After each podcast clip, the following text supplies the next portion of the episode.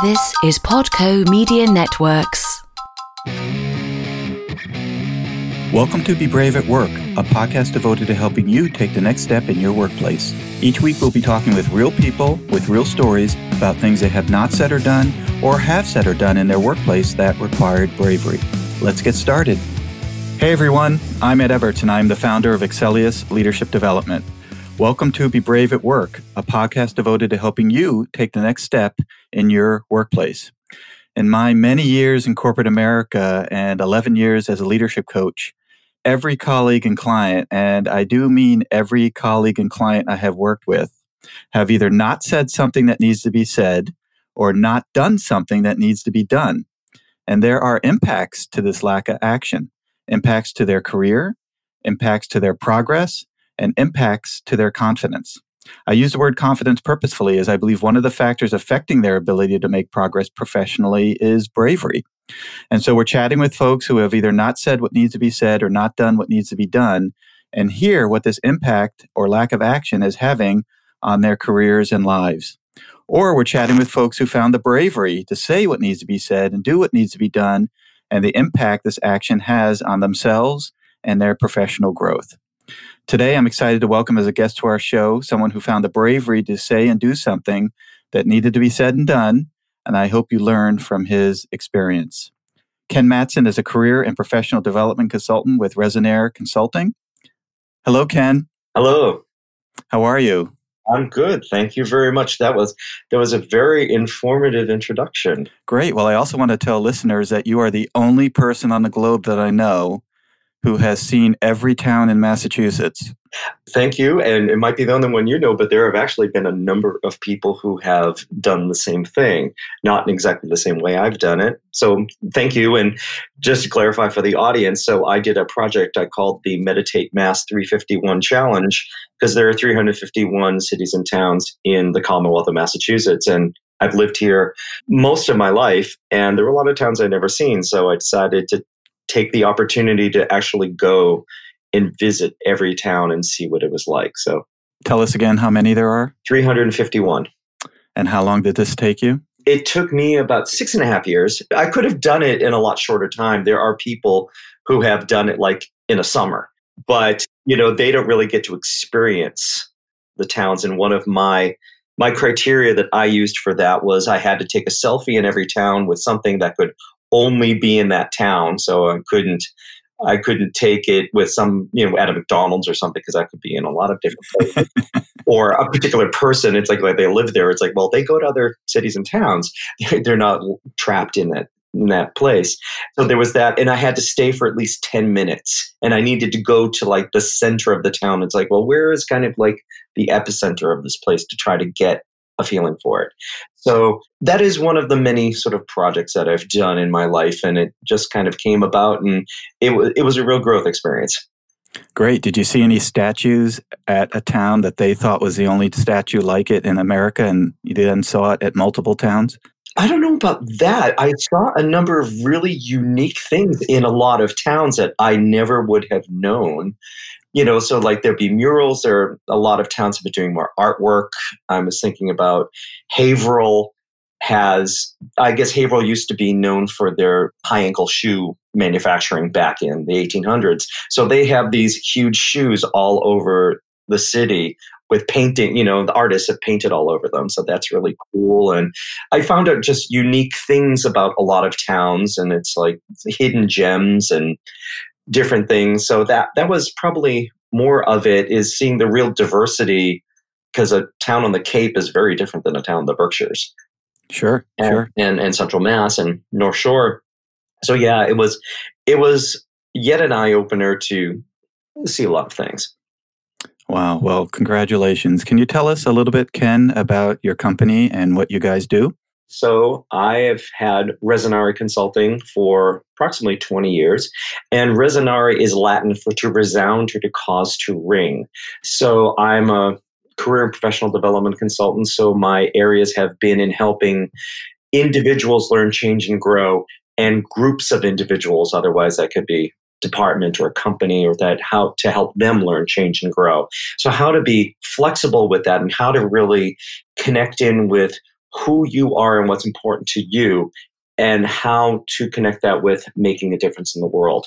So I do a lot with individual clients, particularly in the career development area.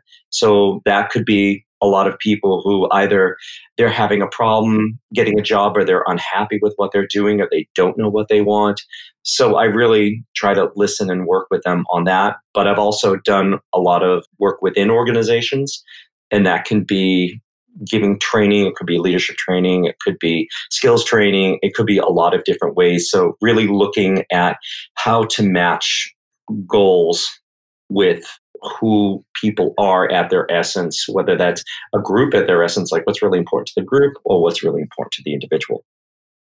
Great. And at the end of the call, we will give folks your contact information in case they're interested in connecting with you. And as you know, our podcast is called Be Brave at Work. And I think as I have spoken with folks over the last 20 to 25 years, being brave at work means different things to different people.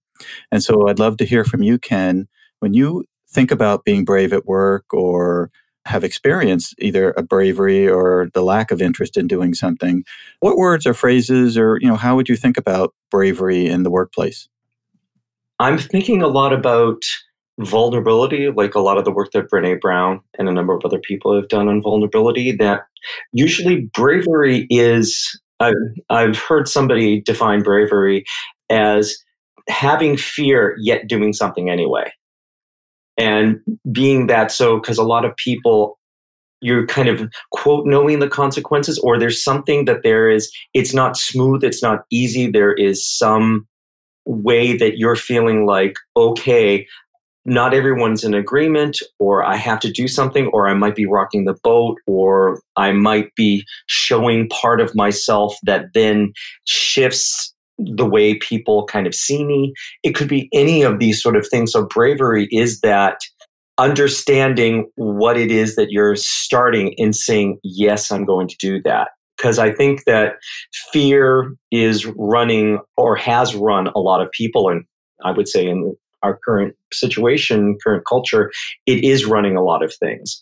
And so people are doing things and reacting to that fear. And so I think that being brave at work is when you're you can clearly see what's what's happening or what's in your environment and making a conscious decision to do something even though you know that not everyone's going to be happy with it. It might have some consequences of changing the dynamics or in some way sort of shifting things.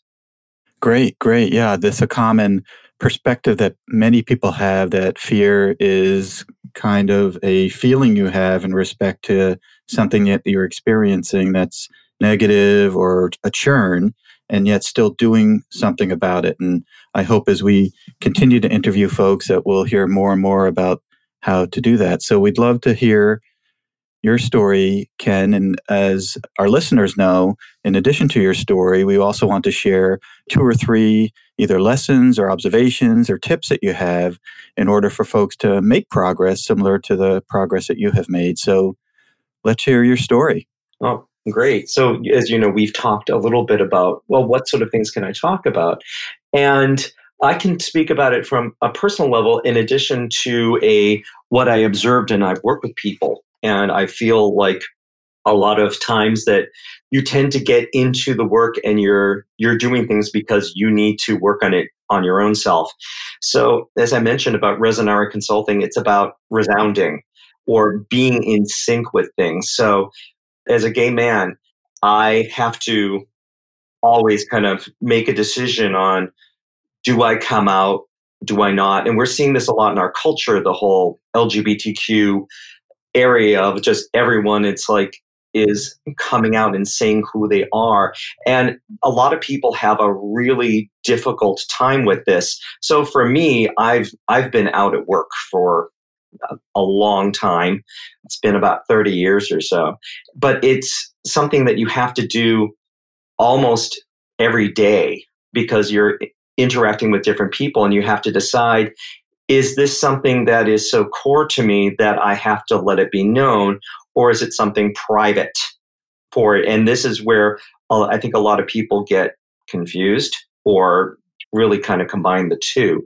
And I'd like to also expand this because, okay, well, being LGBTQ right now is a big thing because it does have legal ramifications in parts of the country where right now people can get married on the weekend and get fired on Monday for the same thing, you know, because there are a number of states in the United States that do not have protections for that. So people are having to make decisions on if they're being out at work and being themselves, but it's also about kind of being out in different ways. Like, uh, uh, it's are you hiding part of yourself, but can you be genuine at work? So for me, I'm working a lot at right now. I've been doing a lot of work in mostly the career area, and I've had to shift kind of some of my work because of the nature of who I am, my experience, and where I am. I'm having to do more of the training in that area.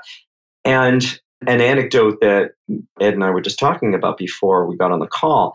He said, "Oh well, I'll, I'll, need a headshot for to put on this podcast to show people what you look like." And I've gotten some. I got some headshots. My brother is now a headshot photographer. There you go. Keep it in the family. Yes, and he took he took a number of pictures, and one looks, you know, I'm in my suit and I look very corporate, you know, this sort of thing. And in another one, I'm also in my suit, but I'm smirking, you know, and it's like having the bravery to let that out, to, mm-hmm. you know, mm-hmm. show that part of myself. Cause I think that for a lot of my life, I felt very afraid. I've been dealing with anxiety, which I think a lot of people have in their lives. And I've been afraid about letting part of me out. And additionally, so I said I've been dealing with anxiety. I've also been dealing with, you know, kind of childhood bullying issues. And a lot of that was my not being able to be creative. Like, because when I grew up, you got beat up and you got hurt if you demonstrated anything from yourself. And as a little gay kid, kids can sort of tell you're different no matter what it is and mm-hmm. whatever they can to pick on you, you know, being different. Well, it is it is one of the ironies I think of of our culture, which is that if somebody is heterosexual, they don't have a need or a feeling to go out or even a cultural expectation to announce it to the world. Right. Uh, you haven't seen many women in the workplace come out and say, "Hey, I just wanted to let everybody know that I like men yeah. or men," right? And yet, for gay folk, uh, there is this I don't know if it's called a need or expect expectation or requirement to to do this, and it's uh, the only word I can think of is ironic. But yeah, well, it, well, it's because we're coming up a, against a, a normative thing in our culture, so that when somebody comes to you and says, "Well, you know, how's your girlfriend?" and you don't have, you know, it's like, all right, you are making an assumption about me that's incorrect and and so this is we're, we're getting a lot of this now with the trans community. You know we just had the trans day of remembrance because a lot of them there's been a lot of violence against the trans community. But the misgendering of people where someone says it's like no i'm actually female. This is who i say i am or this is the name i use and people a lot of times get very no i'm not going to do you know i'm not going to respect that of you. So there is a lot of you know, saying, this is who I am at my core. And can I be that person outside in the workplace? And this, and like I said, this expands to a lot more than just your gender identity or sexual orientation. But this can be in a lot of different ways that do I feel comfortable being me? And having that bravery to sometimes say that to people who may have may get upset, may not understand, may be prejudiced, may have the ability to make life hard for you or to get you fired. So, is there bravery associated, Ken, with being who you are or telling folks who you are or both? Both. I would say both because you can't, you know, there's a, a, big thing about how people say, you know, don't come out until you feel ready for it. Mm-hmm. Because, especially for now like i came out when i was 24 and this is back in the 80s but you know now it's like there are kids coming out at 9 there or there is just becoming really or even for trans transgender kids a lot of them are like three and they're like no i'm not supposed to be a girl you know type of thing. So you need to be comfortable where you are before you can say it to other people because if you feel that you are in danger because saying who you are will upset people. Like there there are numerous stories about high schoolers being kicked out of their houses from their families because they're being truthful about who they are or somebody outed them to their family. So it's one of those I, I know there are statistics that like I think it's like 40% of the homeless youth in America are LGBTQ. And yeah, and that's because a lot of times these are kids that were kicked out of their family because they're different, because they are living their truth. They're being honest to who they are. And there are people who don't feel they should be that way. So, Ken, can you share either pieces of advice or ideas that you might have on how to be brave in the workplace as it relates to this topic? Sure. So I would say first, you need to be really sort of secure in yourself. All of us kind of need to do the work of our own personal development. I'm a big proponent. I think everyone should try therapy because we all grow up as little kids and we're asked to figure out a world when we don't have the resources to it. So a lot of times we come up with ideas that then bring themselves forward into our adult lives and we need to kind of parse that out so in whatever way you need to do that whether it's therapy or something else i think you need to kind of feel comfortable in your own skin make sure that you have your own allies people that you can talk to. So first it's there. And then when you are getting out because like i said i think that being brave is about facing the fear of the repercussions and still being true to yourself is figure out you know techniques of ways that you can kind of speak in I statements, look for opportunities, get your allies this way. But sometimes it's just you get in those situations where you just have to do it. You just have to, all right, there's going to be some repercussions from this, but I feel strongly that this is the reason why and just, you know, it might be saying something, it might be speaking up at a meeting, it might be telling your boss something, it could be like, hi, we're not going to make those numbers. It could be any of these type of things, but it kind of all comes from internally from you and knowing what that is and knowing where your supports are and knowing what the repercussions are and speaking from a really honest, helpful, loving sort of place. Not like, I'm not saying this just to make everybody upset. It's, I care about this. This is really important. I want to see the best for this organization and everybody here. And given that, I feel this is the best way to go because we get so riled up when our own emotions about things that sometimes it's not an emotional thing. It's more of a it's more of a kind of tactical just here's the truth and so it is speaking speaking the truth in love is a phrase that i've heard used a lot so it's like okay well i'm saying this because i think it's really important and to have people get that so instead of coming at things from a kind of antagonistic point of view that's just going to put people on defensive so, because I think what so many people who are LGBTQ have found that when they come out, they have all of these ideas about how bad something is going to be. And then when they do it, it's like, oh, that wasn't that bad. And I, I have a someone who I know who has said a lot of times we tend to think about the worst possible situation. And, you know, it's like, okay, we've got all those possibilities and we fixate on the absolute worst outcome possible. And she's like, why don't you think about an alternative to that? Well, it's like, well, what's the best alternative? What's the best way this could happen? Can you focus on that?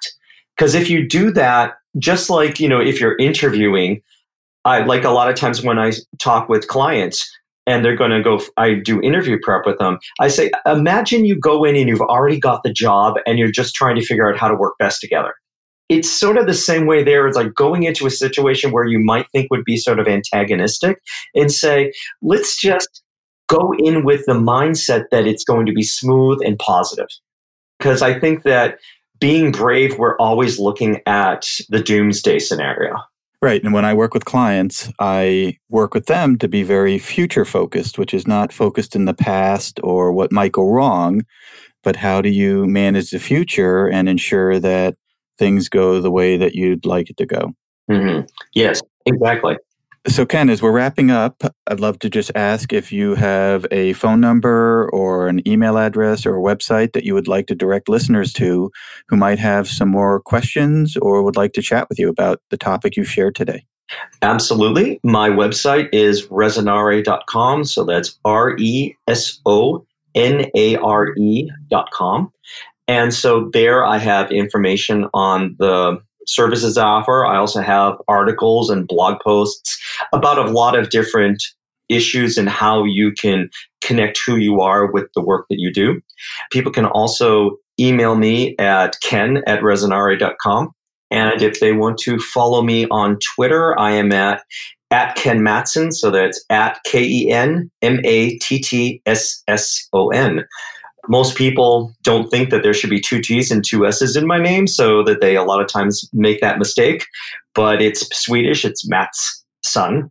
So they can follow me on Twitter, they can email me, they can um, and go to my website and they can find out more about all the things that I'm doing. Terrific, terrific.